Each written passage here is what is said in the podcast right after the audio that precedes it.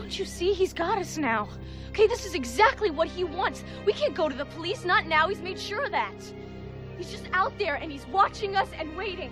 What are you waiting for, huh? What are you waiting for? A year after a deadly hit and run, four friends are stalked by a killer. Special guest Mike Kahn returns to the show to discuss our long lost brother, TV shows to watch on the elliptical, and the trashier version of Maxim. Then we find out if I Know What You Did Last Summer stands the test of time.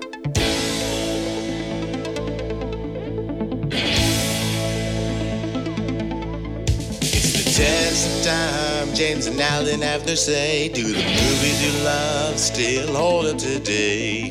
James says gladiator with a glut.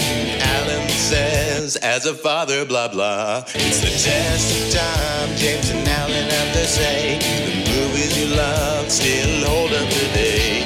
Test of time. James and Alan have their say. Do the movies you love still hold up today? Hello, everyone, and welcome to a special episode of The Test of Time. We're joined with a guest, but first, I'm James Brief, and this is my buddy and pal, the director of these podcasts, Alan Noah. How are you doing, Al? I am doing very well. Thank you, James. And yes, we are joined by a very special guest. Joining us for the fourth time is Mike Kahn. Mike, welcome back to the show. Good to be back. It's an honor as always. Well, I'm glad to have you back. We were trying to to get you back for a while. The scheduling was difficult, but you are here for the first of three spooktacular Spooktober episodes that we are doing for Halloween throughout October. We're doing three scary movies. We're going to do one from the 90s, then one from the 80s, and one from the 70s. Why are we counting backwards? Because we got you here tonight. That's why. And a little secret I know what you did last summer. Dun dun dun. Well, what did you do last summer, Mike? I don't think I've seen you since uh since the summer. What were you up to this summer? I relaxed. My kids were in camp. One of them was in sleepaway camp. No activities, no sports, no birthday parties. It was fucking amazing. that sounds very very nice. As a father, I know you do think so. Yeah, yeah. Um, my son Eli was playing baseball throughout the summer, so we did not get that break that you're talking about, and I I am a little jealous. My son Eli was in sleepaway camp. I had a big break from him. Oh, okay. All right. Yes, and it is funny that we both have sons named Eli. And James, I know what you did last summer because we were hanging out all summer and you were telling me all the things you did over the Right. summer. I was here and I went to camp. Exactly. James got sent sent to sleepaway camp for one week or two. Two weeks, two Very wonderful nice. weeks. I want to get sent to sleepaway camp. You should go with James.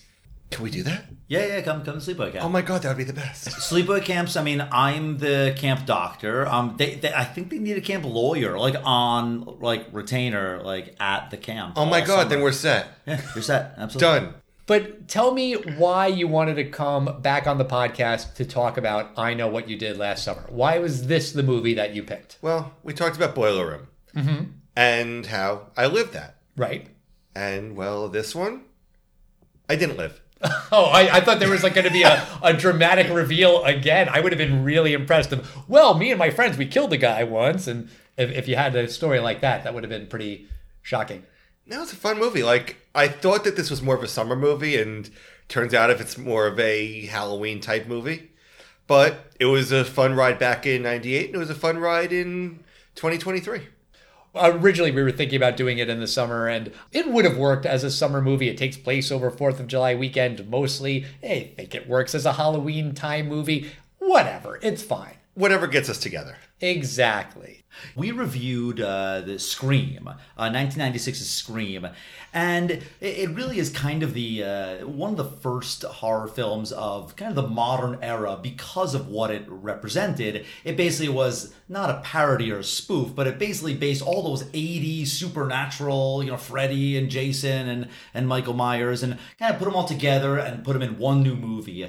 And the thing about Scream was that it it uh, mostly starred young, attractive teenagers and it was incredibly popular for our age, and we were the exact uh, demographic when Scream came out, and that led to a lot of I wouldn't say copycat films, but uh, films like this actually. Um, Jennifer Love Hewitt, she was not the first cast as Julie James. I don't know if you, you read about that, but um, this is a Nickelodeon and TGIF star. There's only one of them. Melissa Joan Hart? Correct. Yeah, Melissa Joan Hart, and she specifically uh, turned down the role of Julie James because.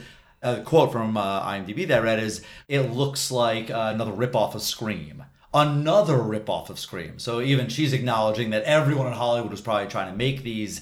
And if you remember, every poster was exactly the same. It was kind of the profile shots and and the main stars in the front, which was interesting about Scream because Drew Barrymore was in the front. But after that, it was always whoever survives is in the front, and whoever's like the small picture, they're totally dead. Other films like uh, Urban Legends came out, and uh, The Faculty, Disturbing Behavior, Blair Witch. and uh, Blair Witch. Blair Witch, I'll give a little bit. Uh, that was a little different, but um, just because it wasn't like exactly The way like they were shot was different, this. yeah. Yeah, but a lot of these kind of slasher, and then they one by one get knocked off, and uh, it was just the same formula over and over. And it, you know, it worked for a while. Just like when when one 3D film works, they made so many 3D films. But I remember this film being one of the first ones because I saw this in the theater actually. Um, I think I did. Maybe I didn't see it in the theater, but I definitely saw it then on a break from college when. Um, when we were renting something at Blockbuster because I I saw that I've not seen this film in uh, in almost 25 years, but I've seen this exactly once before, and I think right when it came out. Did you see it when it first came out, Mike? I saw this, I think a year or so later. Like, I'd heard about this from a couple friends, and I, like James, got it from Blockbuster and made it Blockbuster night. What about you, Al? Uh, when did you first see this? Was this the first time you saw this movie? No, I definitely saw it before. I thought that I saw it in the theater maybe over Thanksgiving break or something. I don't know. But I did just want to say when you were talking about the um the connection with Scream, Kevin Williamson wrote Scream and he wrote I Know What You Did Last Summer. He wrote I Know What You Did Last Summer first, but it just kind of sat on the shelf and no one was interested in making a horror movie until Scream did really well and then they fast tracked uh, his other movie that, you know, was written previously. So And do you know what else was huge for him in uh, 1997? Dawson's Creek. Yep. I don't know if you remember, but there was almost like a like a trope of Kevin Williamson kind of screenplay because it was kind of a thing that these like 16 year olds were talking like a very well educated and very erudite 30 year old. And uh, Pacey and Dawson, and you know, they- they talked like, what do you think the ramifications of what we're doing are? And yeah, no one talked like they did. And A lot more intelligent than us. that's a Kevin Williamson style. Right. So let's uh, recap I Know What You Did Last Summer for anyone who doesn't remember it. It's a horror film about four high school graduates who accidentally run over a pedestrian after a night of partying. They panic and dump the body in the ocean, vowing to keep what they did a secret. One year later, they return to their small town, but nothing is the same as all four are traumatized by what occurred that night. Julie, played by Jennifer Love Hewitt, receives a frightening letter that says, I know what you did last summer. Just like the title of the movie. Get it? Mm-hmm, Get it? Mm-hmm. Then she and her friends are stalked by a raincoat wearing, hook wielding killer. Barry and beauty queen Helen are killed, so it's up to Julie and her ex boyfriend Ray to find out who is following them before it's too late. So I don't need to ask you if this was a hit because it was a hit because there was a sequel. This film was number one at the box office for three weeks in a row, uh, opening at fifteen and a half million dollars. Made seventy-two million dollars world. Uh, sorry, seventy-two million dollars in the USA and one hundred twenty-six million dollars worldwide. This was a huge film. Yeah, it spawned uh, you know, sequel and then yeah, tons of uh, copycats. An uh, Amazon series that aired a year ago. Got something like, yeah, that? one season, then they killed it. Right, right, right. I don't know if they completed their story or if it ended on a cliffhanger. I didn't watch it. Didn't watch it, didn't even know it was out there. But I've heard that they are going to come out with another sequel with Jennifer Love Hewitt and Freddie Prinze Jr.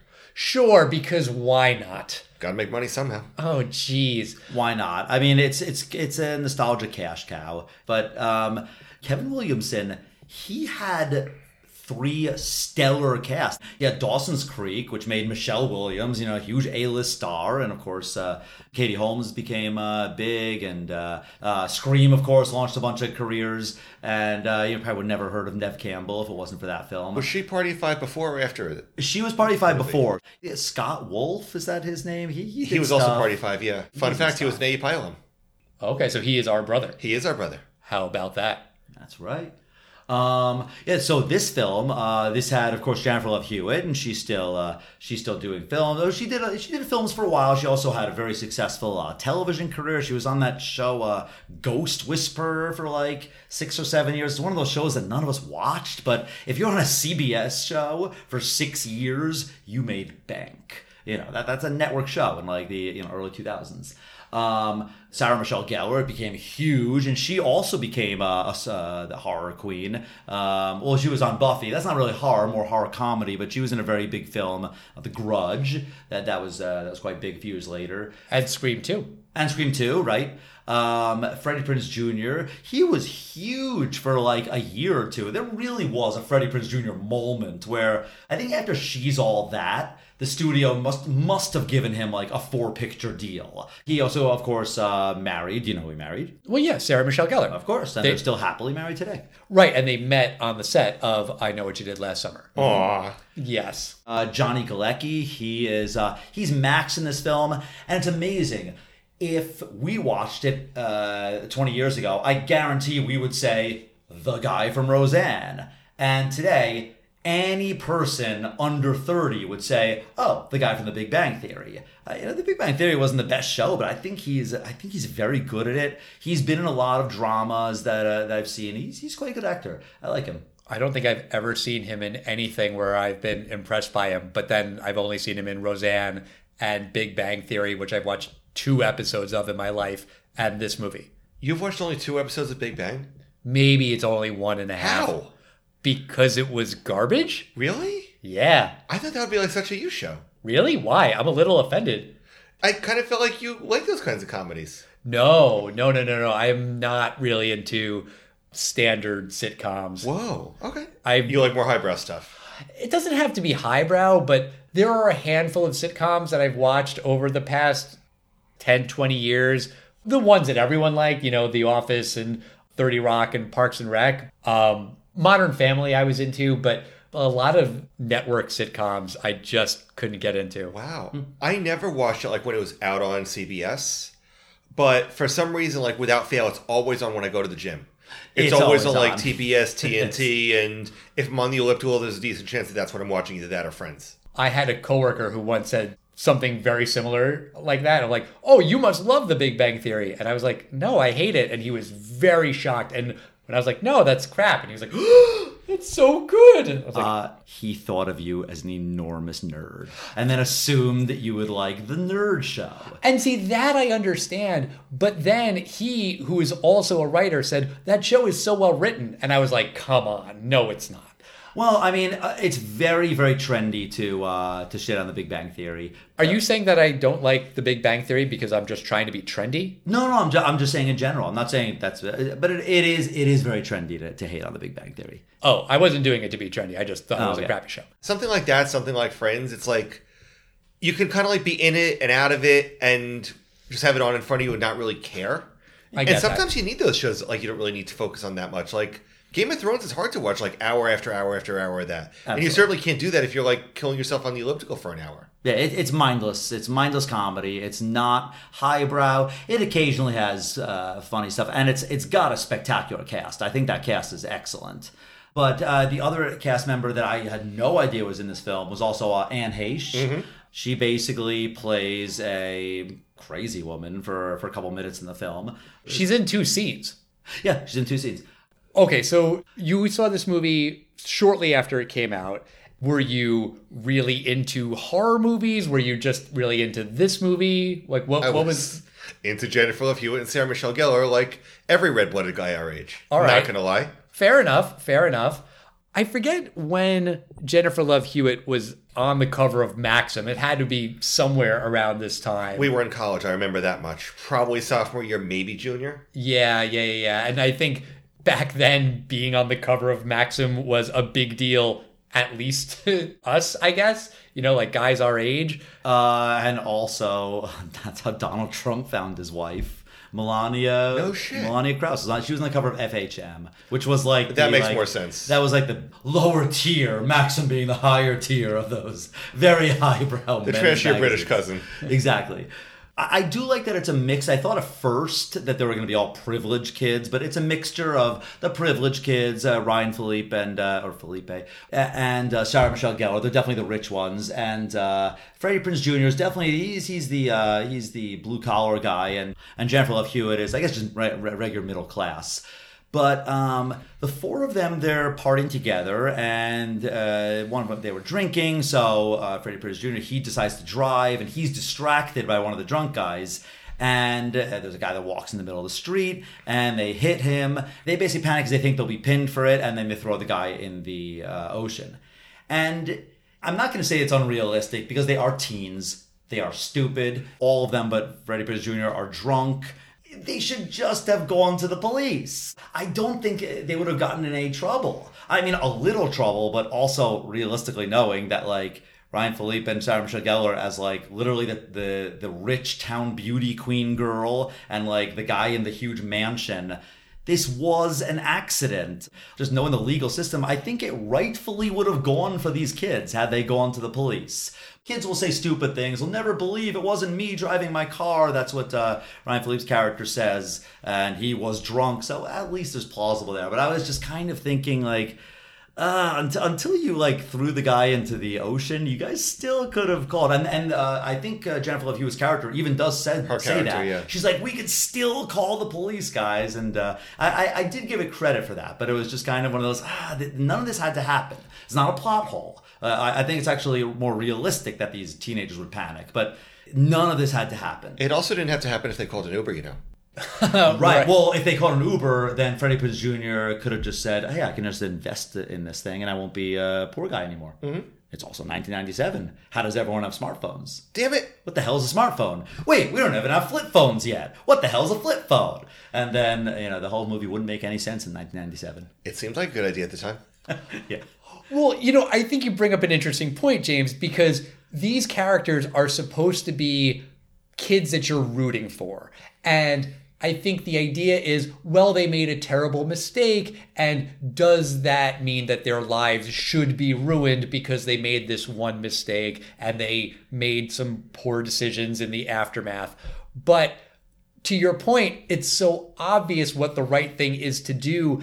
And I kind of don't like most of the characters after that scene, especially uh, what's Ryan Felipe's character's name? Barry. Barry, right? I really hate Barry because he is so adamant about not calling the police. He grabs uh, Julie, the Jennifer Love Hewitt character, by the neck.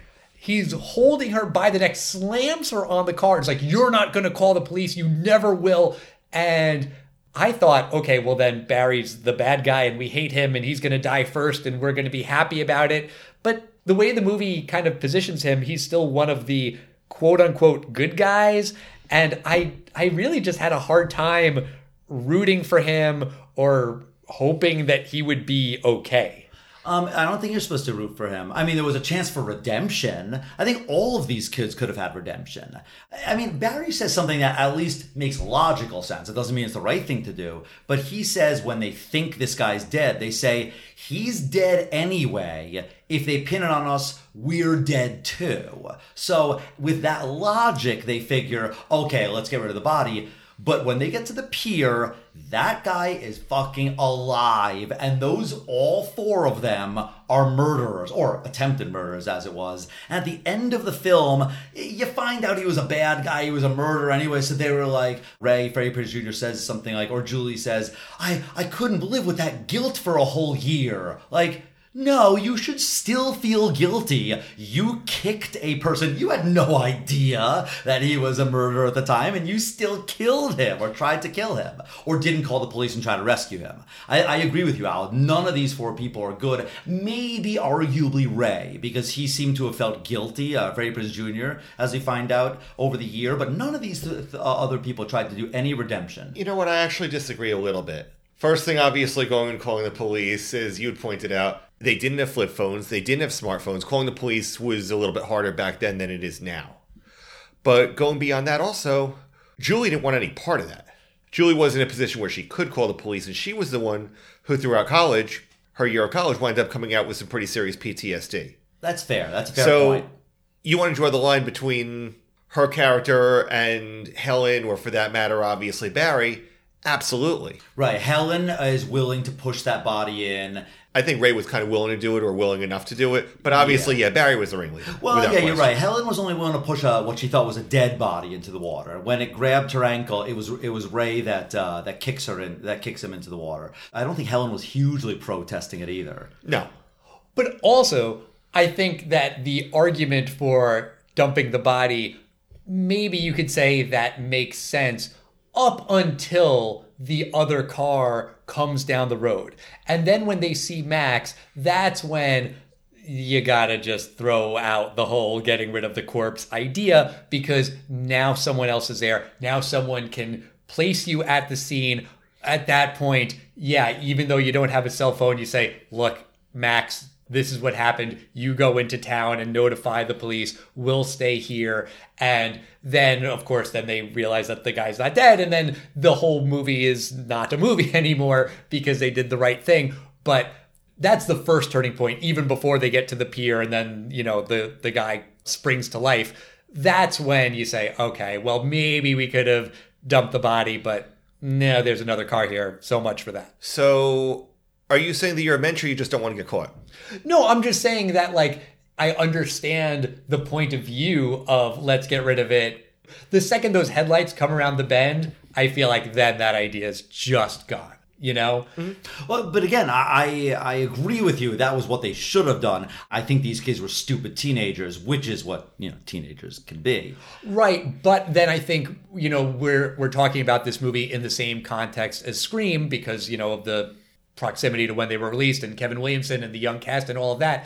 In Scream, the Neve Campbell character, she is a victim, pure and simple. I'm not saying she's perfect, but she is a victim who is terrorized, and it's very easy to root for her and hope she gets out okay because she didn't deserve this shit that is happening to her. Whereas in this movie, it's different. And that's not necessarily a bad thing. I'm just saying, for me personally, I was less invested in these characters, and golly gee, I hope they all survive because I don't really care about them. And then the first guy who is killed by the uh, Hookman, uh, Boogeyman in the Slicker is Max, and that doesn't make any fucking sense because Max wasn't involved in the murder or the covering up of the corpse, and that kill was only added later in reshoots because they needed to amp up the stakes and amp up the tension. But God, it sure feels like it was a late addition because it just doesn't make any logical sense. I, I think all they had to do was make Max one of their friends. I just think if Max was one of their friends, we would have cared more. Like, I mean, I cared actually because poor Max, like, the poor guy was treated like shit. He's treated as the poor guy when, dude, your, your friend Ray is, he's the fisherman next to you. He's like, you know, he's a working class guy. Why are you making fun of these guys? It doesn't mean as much because they were so mean to him the whole time. And then this guy dies. I feel bad for Max, but it just didn't make sense. I agree with you, Al. When, when you said it was a reshoot, like, I'm like, yeah, that feels like it was added in because there's only four guys to kill. They decide they want to keep two of them alive for a sequel. So, you know, you're to kill the two of them, but it's to take a while to kill two of them. So they, I think they added a third kill count. To me, it just seemed like, okay, killer needs a little practice. And I didn't really get into the heavy analysis as to how or why that was written in there. I'm just like, all right, got to kill somebody first, so why not him? Well, the reason they did do him, and this is what I read, and I wish it was actually done a little better, was that the killer is now trying to track down all the people that uh, he, he feels is responsible for running him over. It makes sense, good motive. And apparently, there's a part where um, Ray is talking to Max in, in his truck and is like, fuck you, you saw us, and uh, you're not going to say anything. And there's maybe something in the background where the hook guy is there and therefore sees Max talking to Ray and thinks Max is part of this group. Had that been made more clear, I would have thought, oh, you know, poor guy's just in right, wrong place, wrong time, and he's kind of put into this conspiracy when he shouldn't be. And it could be somewhat clever, but I, I agree, it's just kind of written in. Like the poor guy is literally just hammering some uh, crabs in a you know a crab shack, and then he gets the hook to under the jaw. It's like, what the fuck? You said Ray, I think you mean Barry. Barry, yeah. So Ray is our uh, Freddie Prinze Jr. Yes, I read that thing too about that's why it kind of makes sense if you know that fact that, you know, the the killer was watching. But even that is still bullshit because he kills Max instantly. He attacks Barry but doesn't kill him. Right. He breaks into Helen's room and cuts her hair and leaves the threatening note but doesn't kill her. Right. And he's taunting them and he's playing with them Not Max. why? Right. Why does he want them to live and he kills Max right away? Also, why does he want them to live at all? Why is he fucking with these people and psychologically torturing them to what end? Like the whole motive of the killer is really, really murky. And it's a trope where the killer at the end of the movie has a monologue and explains his motivation and he gives you the whole reason for everything that happened before and that can be eye roll worthy but this movie really doesn't do anything resembling that and it really needs it it needs some explanation as to why this guy was targeting them, why he waited a whole year, why he was messing with them before he killed them, why he killed Max, why he was doing all of these things.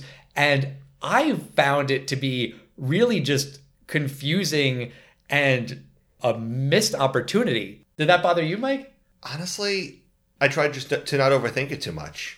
He was lying in wait, and if you're going to kill somebody who did something really, really, really bad to you, make it a little more painful. Yeah, I do agree with that, Mike. Uh, I'll even say I sympathize with that guy. He did not deserve to let him be let him be killed or, or jailed by a court of law, not not by these 14s on a on a road one night. But that 45 minutes between him being on the side of the road and deciding what to do, lifting him up, getting him in the trunk, the poor guy in a dark trunk, then put on a dock the guy was alive. I don't think he was pretending the whole time. I think he was in agony and in a horrible, horrible pain. And I agree with you, Al. This is Kevin Williamson, who had an amazing The Killers reveal their entire motivation at the end of Scream. And it's like, oh wow, I totally didn't think you guys were trying to take the 80s horror movies and say that possessed you to kill. That was so cool. And nothing. They don't have the killer saying anything like that. You're a horrible person, Julie James. You think you're good, and you know some showdown between the two of them. It, it's really nothing. They do deserve to suffer, but uh, I wish the killer said that. That's why they were trying to make him suffer. But maybe part of the reason why they didn't do that was because they didn't want to make this a carbon copy of Scream. Possibly. And obviously, yeah, you're in the same genre, but two very different movies. Scream was again a lot more of a parody of these prior movies. Yeah. and this was kind of its own thing that stood for its on its own and it was just kind of to me at least an hour and a half fun ride Yes, but the thing that they both have in common is that while they're also horror slasher movies, they're also kind of whodunits, right? It's a murder mystery. Who is the person behind the mask? That is true in Scream and I Know What You Did Last Summer. And while the characters are trying to suss it out, there's red herrings, and then, you know, oh, we think it's the boyfriend, but it's not really the boyfriend, and we think this person is suspicious and they're not. And all of that's fine. But at the end of Scream, oh, this is why this guy did what he did. At the end of this movie, it's really, really not clear. So what happened is the guy who they thought that they killed, Anne Heche's brother, he killed his girlfriend in a drunk driving accident the year before. And so the the hook man is that girl's dad he killed his daughter's boyfriend and then disposed of the body and that's the body that they found but it wasn't who the four people hit it was him. Like all of this is murky, it's confusing, and again, a missed opportunity because if the theme of this movie is the past comes back, you can't outrun your sins. Well, this guy also has sins. This guy also killed somebody, and a year later, he suffered consequences. There could be some parallels that could be really interesting. And all of that is just meh, whatever. We're not going to deal with any of that. And I feel like, why? That that could have been interesting. Or the hell with all of that shit and just say, these kids left this guy for fucking dead and he's super pissed. All right, I understand that, but then play up that, that that he's going for revenge and he wants to make him suffer and all of these horrible things, but they don't really do much with that either. It's a good motivation for him to want to go after these kids, but I don't know, it just feels empty, it feels hollow. It also feels a little bit creepy because he's a maybe a 45-year-old going after these 17, 18-year-old kids, which just kind of makes it a little creepier too. I don't know. I felt like the whole villain thing really needed a rewrite. I, I agree with you. I think the villain should have been uh, better. One part I really did not like very much was there's a scare in the film where Julie opens her trunk and it's full of crabs and ice and Max. He, he's dead in there. And she screams. I thought it was a pretty good effect. Uh, the crab crawls out of uh, Max's mouth. It was, it was well done. And she runs inside, tells the other two, Sarah Michelle Gellar and uh, you know, the Freddie Prinze Jr., of Ryan Phillippe, I don't know, come outside. And when they come outside, it's gotta be a minute or two later, the trunk is empty and bone dry and That was like weird, yeah. the thing i like about something like scream is there's no supernatural this is not freddy this is not uh, jason that was a little silly That was weird. Yeah, I agree. unless the twist was going to be like scream there's a whole crew of people then maybe but for that one guy to do that perfectly i i i, I was annoyed by that one i know like that Also, the fact that when she goes to look in the trunk, she has to open the trunk of her car with a key. Just from a test of time perspective, that kind of made me laugh because Oh, that's right. that, that's how you used to have to open your trunk. You'd have to walk over and take the key and put it in. And, like, you know, now there's just a button for that. You know, I feel like my car in high school, I actually did have a handle I could pull up as opposed to a key to open it. Okay. But no, I get it. Also, right after that scene, that is maybe the movie's most famous moment when Jennifer Love Hewitt is screaming into the air, Where are you? Come out here! I read this trivia, maybe you did too, James, that that scene was directed by a kid or something. I read it like three times and I don't understand what the fuck I read. Did you get that? No, but what you're trying to, what you're thinking of is, what are you waiting for? That's what she just holds her arms out and she's screaming out for the killer because he keeps taunting them and she's waiting. Why don't you just kill us? That was the clip from the trailer, and uh, I have no idea that was directed by a kid. That's really funny. It, it was something very, very bizarre that like some kid won a contest or something and he got to direct one moment. Mike, did you read that? No, it's so weird. Yeah, I don't really know what the fuck that is, and maybe that's just something some idiot put on IMDb and made it up because that just seems like a really weird contest that a kid would get to direct one scene from a horror movie. I'm gonna say that that's probably a bullshit story. You know what else was a little bullshit? A little test of time and a little bullshit when they're going to go into Anne Heche's house and like, we'll just wing it. And uh, Julie says, Angela Lansbury always had a plan. And they're referring, of course, to uh, Murder She Wrote. Uh-huh. But I also don't think in 1997 an 18 year old was referencing Murder She Somebody our, on our age now, that show is too old for us. Yeah, exactly. That was the old person show. That would be like if if her response is, "Well, I don't know, how would Matlock handle this?" Like it was on TV in the 90s, but like not for us. Well, right around then, they also say when Jodie Foster did this, uh, there was a psycho killer. So that's a Silence of the Lambs reference. That one, I think, is an appropriate reference that a teenager might make in 1997. More or less, yeah. You know, like that, that one works. And then they go into the house and they're like, okay, my friend Angela. Yes, Jody. All right. But uh, I'm with you. The Angela Lansbury one was far less timely than the Jodie Foster one. Did you guys think that that this boat was enormous? That Julie kept uh, when the uh, hook guy was chasing her, she kept going from room to room to an ice room to a hidden hallway, and like there are a lot of hidden stuff uh, underneath the surface in this boat. Was this his boat? Uh, I think yeah, it was the fisherman's boat because uh, fishermen's boats always have a lot of ice in there so that they could preserve the fish Or people. and or or in this case the the people. Uh, and so I guess he's been murdering like a ton of people, or was that Sarah Michelle Gellar and uh, I think it was Ryan supposed to be, Okay. uh, Helen I guess it was that and Max's body. and it is his boat because then at the end you, you do see that the name of the boat was precious susie or beautiful susie or something which was the name of his daughter something like that so yes that was his boat But if he's a fisherman, can't he just dump them out like 30 miles off the Atlantic? Like, you know, 100 miles off the Atlantic? But like, then we uh, wouldn't get the effect for the movie, James. Well, I guess you had to find the, the, the, the bodies, yeah. Yes. Uh, all right, that's why it was done. yeah and also then julie never sees him in the the slicker outfit because at that point he's just in regular person clothes so she doesn't get scared by him in his full outfit which isn't really a big deal, but it's just kind of funny. In this kind of movie, you would expect that the main heroine would be taunted and scared by the guy in his quote unquote famous outfit. Also, it's not a particularly scary outfit. You know, it's just like uh, what was the the cough drops? Was it Gorton's? The Gorton's fisherman? Am I getting that name wrong? Well, there was the Gorton's fisherman, but I don't know. No, that's a fish sticks. Yeah, that is fish sticks. Fish sticks. Trust the Gorton's fisherman. Well, the Islanders with the fish sticks, those were pretty scary at the time. Okay, fine. Again, with the Scream comparison, that ghost face mask, that's pretty scary.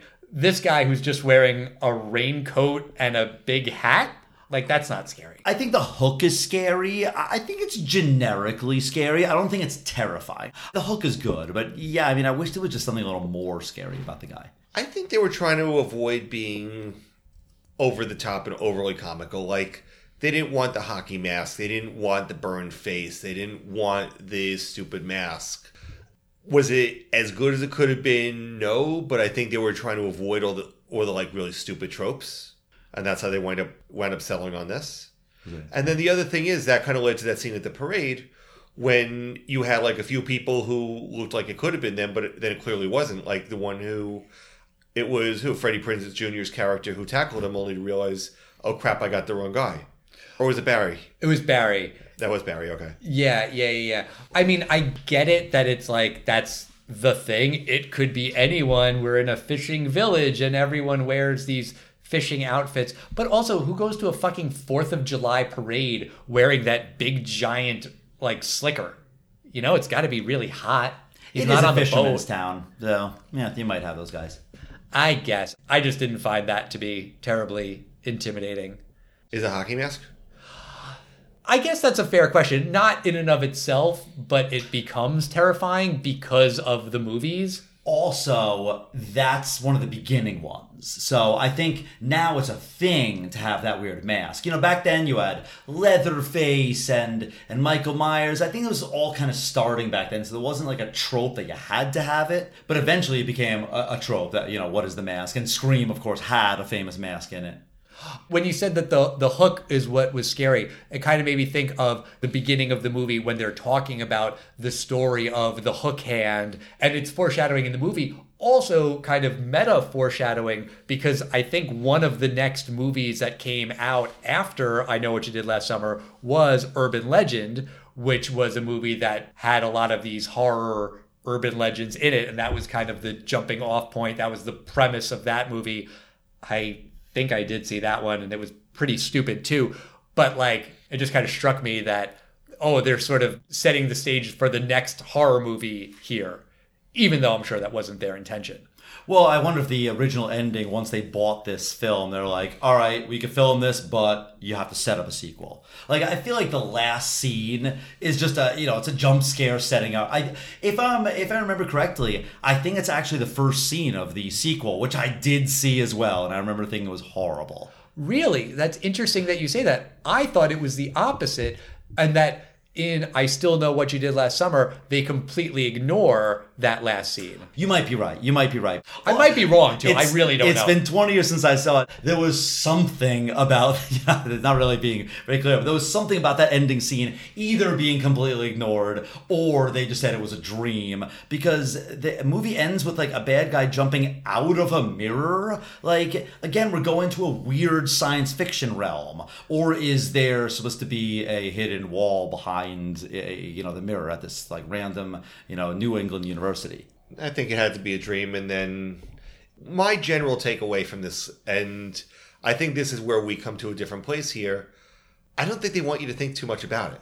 I think with a lot of these things in the movie, if you take it for a 90 minute fun little ride, then a lot of the holes and issues that you guys are seeing, you don't really care.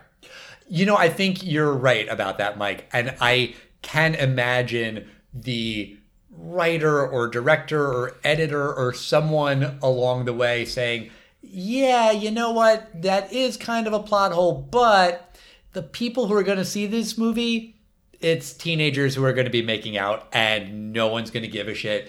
And so when someone said, Hey, how come we don't understand the villain's motivation and why he waited a year and how come there are all of these other questions? The answer was, Shut up. No one cares. Yeah, and this kind of comes back to what we were talking about earlier when we were talking about the Big Bang Theory. If you just take it for a doofy, fun comedy that keeps you entertained for 20 minutes or whatever while you're on the elliptical, you can have a little fun. If you're looking for highly intelligent written stuff, if you're looking for Parks and Rec, if you're looking for The Office, if you're looking for The Sopranos or Game of Thrones, this ain't it. It's just a fun little 90 minute ride. You can enjoy it for what it is, or or you can choose not to. That's a really good point, Mike. And you get a gold star for tying it all back and, and bringing it full circle. That, that, was, that was really good. I really like that. Um, but let me ask you, Mike, do you think that the movie as a whole stands a test of time? Okay. If we take it for what it is as a fun slasher film, sure, why not? If we consider whether this movie could work in 2023, the answer is clearly not, because to my earlier point that I raised to you, James, they could just call an Uber and nobody kills anybody on the road and the drunk drivers get home safely. Mm-hmm. I mean, sure, they made slasher movies before. They'll make slasher movies again. Are there going to be slasher movies with plot holes? Yes. Is everything going to add up and make sense? No. Do we care? Maybe you do, maybe I don't. For somebody who doesn't really care, sure, it stands the test of time. If you really do care and you're looking for high minded prose, then no. But I'll say yes because for these purposes, I didn't care. Okay, so so you're landing on yes. Yes. What do you think, Al? Uh, does I know what you did last summer stand the test of time?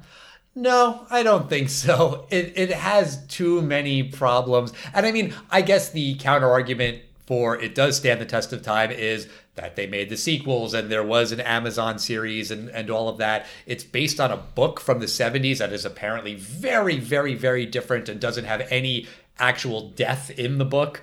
I will say it's a great title, and I am a sucker. I know we've talked about this on the podcast before. I am a sucker for movie titles that are full sentences. This is a good one. Can I interrupt you for one moment, Al? I actually, uh, I know you do like those. So I went through all 308 titles. I possibly missed uh, one. It's possible. But this would be the 15th movie that has a, a sentence. And some of these are stretching because I think technically uh, it's a sentence. But there's some that are clearly sentences. Uh, can, can I know it's uh, harder for you, Mike, because you didn't do 380 of these. I listened but, to uh, probably about 250. you, you listened to many of them. Can you guys name five of them between the two of you? Al, can you think of one uh, movie that's a sentence? Well, the first one that always pops into my mind is Don't Tell Mom the Babysitter's Dead. I think that is a brilliant fucking title, and I had a huge crush on Christina Applegate. So that's the first one that pops into my mind. That and I Know What You Did Last Summer are the most well formed sentences out of all of these. Um, all right, so let me try a couple. Um, first, a Rick Moranis film. Oh, Honey, Honey, I Shrunk the, Kids. Okay, good. When the three of us went to dinner before this podcast, Al, you talked about a hysterical sequel on the Paramount Network, uh, Paramount uh, streaming. Oh, right. So Beavis and Butthead do America? Technically a sentence. Um, ben Stiller's breakout film. Not Zoolander. No, Night, before not, that. Night at the museum. No, way before that. Uh, there's a very famous scene with um, uh, some uh, male fluid and hair. Oh, there's Oh, something something about Mary. Mary. Something about Mary. Okay, here's one. This is the weakest one on the list. Um, John Travolta, one of his comeback films. Look who's Oh, talking. yeah, look who's talking. Technically, it's a sentence. Um, I did not like this film. You did. It's a Mike Myers film. Oh, so I married an axe murder? Uh-huh. That would be a sentence fragment. Okay, all right, okay, so that's a segment fragment. All right, next one. This one was a film that it could have been seen as way racist, but in a weird way, wound up being a really interesting critique on on racism in a very funny way. The gods might be crazy, or the gods must be crazy. Oh, I did not include that one. So yeah, that, that's another one. But no, th- this involves a road trip through New Jersey. Harold and Kumar. Go to White Castle. Go to White Castle. That's Okay, right. okay. The next one is a unfair statement, but it uh, it says something about an entire race of people. White men can't jump. That's right. Okay. Another. Um, it's a question about a cartoon character. Who framed Roger Rabbit? Correct. Mm-hmm. The next one is a question about George Clooney. Who framed George Clooney? No. Uh, well, he is a criminal in this film. Not- not Ocean's Batman Eleven? No, it's a question. Starts with the word "oh." Oh, brother, where art thou? That's that's a sentence. That, that Yeah. is. This is number eleven on my list. That's your clue, and I swear it is number eleven on here. Turn it up to eleven. Does that help? This is Spinal Tap. The Spinal Tap. Okay. You loved all three of the trilogy. I did not like the third of the trilogy. The Muppets Take Manhattan. Correct. Okay. Um, where we have uh, two left. This is a question uh, film, and it stars Richard Dreyfuss. Oh, what about Bob? That's a question. Uh-huh. And then the final one is based on a book by a woman who graduated Cornell a year or two before us. The Devil Wears Prada. That's right. Okay. Wow. That is a lot of movies with full sentences for their titles. I'm still always going to think of Don't Tell Mom the Babysitter's Dead. But getting back to I Know What You Did Last Summer, some other just random things that don't stand the test of time. When Helen walks into her house and the killer sneaks in and he hides in her closet, the dad is watching a baseball game. It looks like a baseball game from the 70s. Did you notice that? College World Series. Oh, was that what it was? Yes. Oh, okay. I just realized something else though. What's that? When the killer walks in the house, that would have shown up on a ring. Oh, yeah, that's true. Not everyone has a ring, though. Uh, in the In the suburbs? suburbs, absolutely. Yeah. All right. Do your kids do boos for Halloween? Yeah, although what's the point? Well, that's the funny thing. Like, then you're watching the ring to, see, to try and figure out who it is. The kids try and get smart about it, though. I give them credit. Sometimes, and sometimes they're just like they wear a little mask, and it's like, yeah, but you're a short blonde kid, and like we know who it is. Um, it looks like Julie has a netbook. Remember netbooks, like the little laptops that weren't quite laptops, but they were pretty small, and then they. I had a couple of those, and they broke. The after- Chromebooks of the 90s. Yeah, exactly. I'm pretty sure she has a netbook. Yes. And when she's doing research on the person that they killed, The Windows. well, yeah, and she's like, I can access the local library online. And it's like, neat. I can do that too, or I can just do a stupid Google search. So some of that kind of stuff doesn't really stand the test of time. But overall, I just think this is a movie with a kind of big idea that could be really interesting if they explored it. You know, how these kids made a horrible mistake and the regret that they suffer and the the trauma and how it affects them and what happens with the the killer and how they're parallels in some way. They don't do any of that. Also, the fucking happy ending is total bullshit. Agreed. That- right? That they're like, oh, well, now we don't need to be sad because it's fine. He wasn't really dead. I mean, you were you were kind of saying this too, James. But like the one year later, when they're all happy, no, shouldn't she still be fucking traumatized that her two best friends were killed gruesomely? And her best friend's sister was like that whole family is wiped Yes. out now. I mean, Except for the dad watching the College World Series at home. Yeah, like it's fucking awful, but there's no trauma. It's fine. The trouble I have though is she's accusing him of murder one minute, and then she's like cuddling up to him the next minute. Yeah, How are we supposed to buy that? That that's also true. Also, sorry, no offense, but they're pretty bad actors. Like especially in that scene, the reconciliation of Freddie Prinze Jr. is like, "No one gets me the way you do," and Jennifer Love Hewitt says, "I understand your pain." I had that exact two sentences written down. I usually don't pick up bad acting, and that was horrible writing. I don't know how Meryl Streep w- would deliver. I understand your pain after that. I, I, I don't know. You're you're right. It is horrible writing and horrible acting. I really can't stand Freddie Prinze Jr. or Ryan Phillippe in general as actors. Sarah Michelle Gellar I like from Buffy. Jennifer Love Hewitt's fine, but not really an amazing actor. There's a lot to roll your eyes at in this movie, so I'm going to say that it does not stand the test of time. James, what do you think? Um, I pretty much agree with what you said, Al. I think I probably kind of liked it uh, 20 years ago when I saw it. I remember thinking jump scares at the end of films are really lame and cheap, and I still think they're lame and cheap. Fair. Uh, especially when, yeah, I can't even remember if it leads anywhere in the sequel. Probably doesn't. I don't think the guy jumps through a, a mirror. But um, I especially agree with what you said, Al. There's a lot in here, and a remake of this film, which I think should be remade. I, I think it's a it's a perfectly fine premise. I think there's a lot you could do. Make the killer a little bit more interesting. Make get a little bit more intelligent, and give these kids like not a complete out that they uh, almost murdered someone at the end. Kevin Williamson had he had the a real great cast at. Uh, uh, Dawson's Creek, and then even a great cast at Scream. I'm not as harsh as you are. I think it's a little weaker. This cast it carries it enough. It's just not enough. It's not a good enough screenplay. I don't think it's a good enough movie. Uh, I don't find the motivation of the killer interesting. I don't find the characters. I'm not rooting for them. Their guilt wasn't enough. Yeah, for me, I, I- I did not need to see this film again. I have zero curiosity to know whether or not I still know what you did last summer picks up from the last scene. uh, but uh, yeah, so it does not stand the test of time. Sorry, Mike, you're outvoted. I had fun.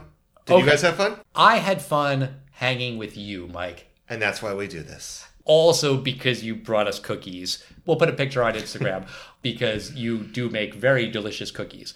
Um, but that was an extra treat. The real treat was hanging out. So thank you for joining us. And uh, this was your fourth movie, so you're going for a hoodie. Is that what you're you're looking for? That's the goal. Okay. All right. You have another one in mind. Yes. Next one we're going to do together, Wizard of Oz, because I don't believe that somehow you guys have not done that one. I feel like I pitched it once, and you were kind of like, "Eh, you weren't in the mood." I just realized now why you guys haven't done it. And James, if you don't want to do it, I understand. Because you hate musicals. No, I mean I, I've liked some of the musicals we did. I've actually haven't I liked most of them. I liked Moulin Rouge. What else have we done? I don't know. I think that's a fair point. You've mentioned that you're not a huge musical fan. unless they're fantastic. And I do not need to see Moulin Rouge again, but that that was a very visually appealing film, and it, yeah, it was it was good enough. I couldn't get to that one. Yeah, I, I, I can I can see I can see that, but you, you are correct. I generally am not the hugest fan of musicals. Your but, call. You uh, want to do it? We'll do it. If not, we'll do something else. Hey, yeah, let's do a mu- let's do it. Maybe we'll even do a uh, maybe we'll do one of the other Oz films that came out over the years. I mean, maybe, the Wiz? Maybe the Wiz. I was gonna say the, Oh, The that, Wiz. the Wiz is the only one that's maybe worth talking about. I actually, you know, what? I take back that maybe the Wiz is worth talking about. I'd be down for that.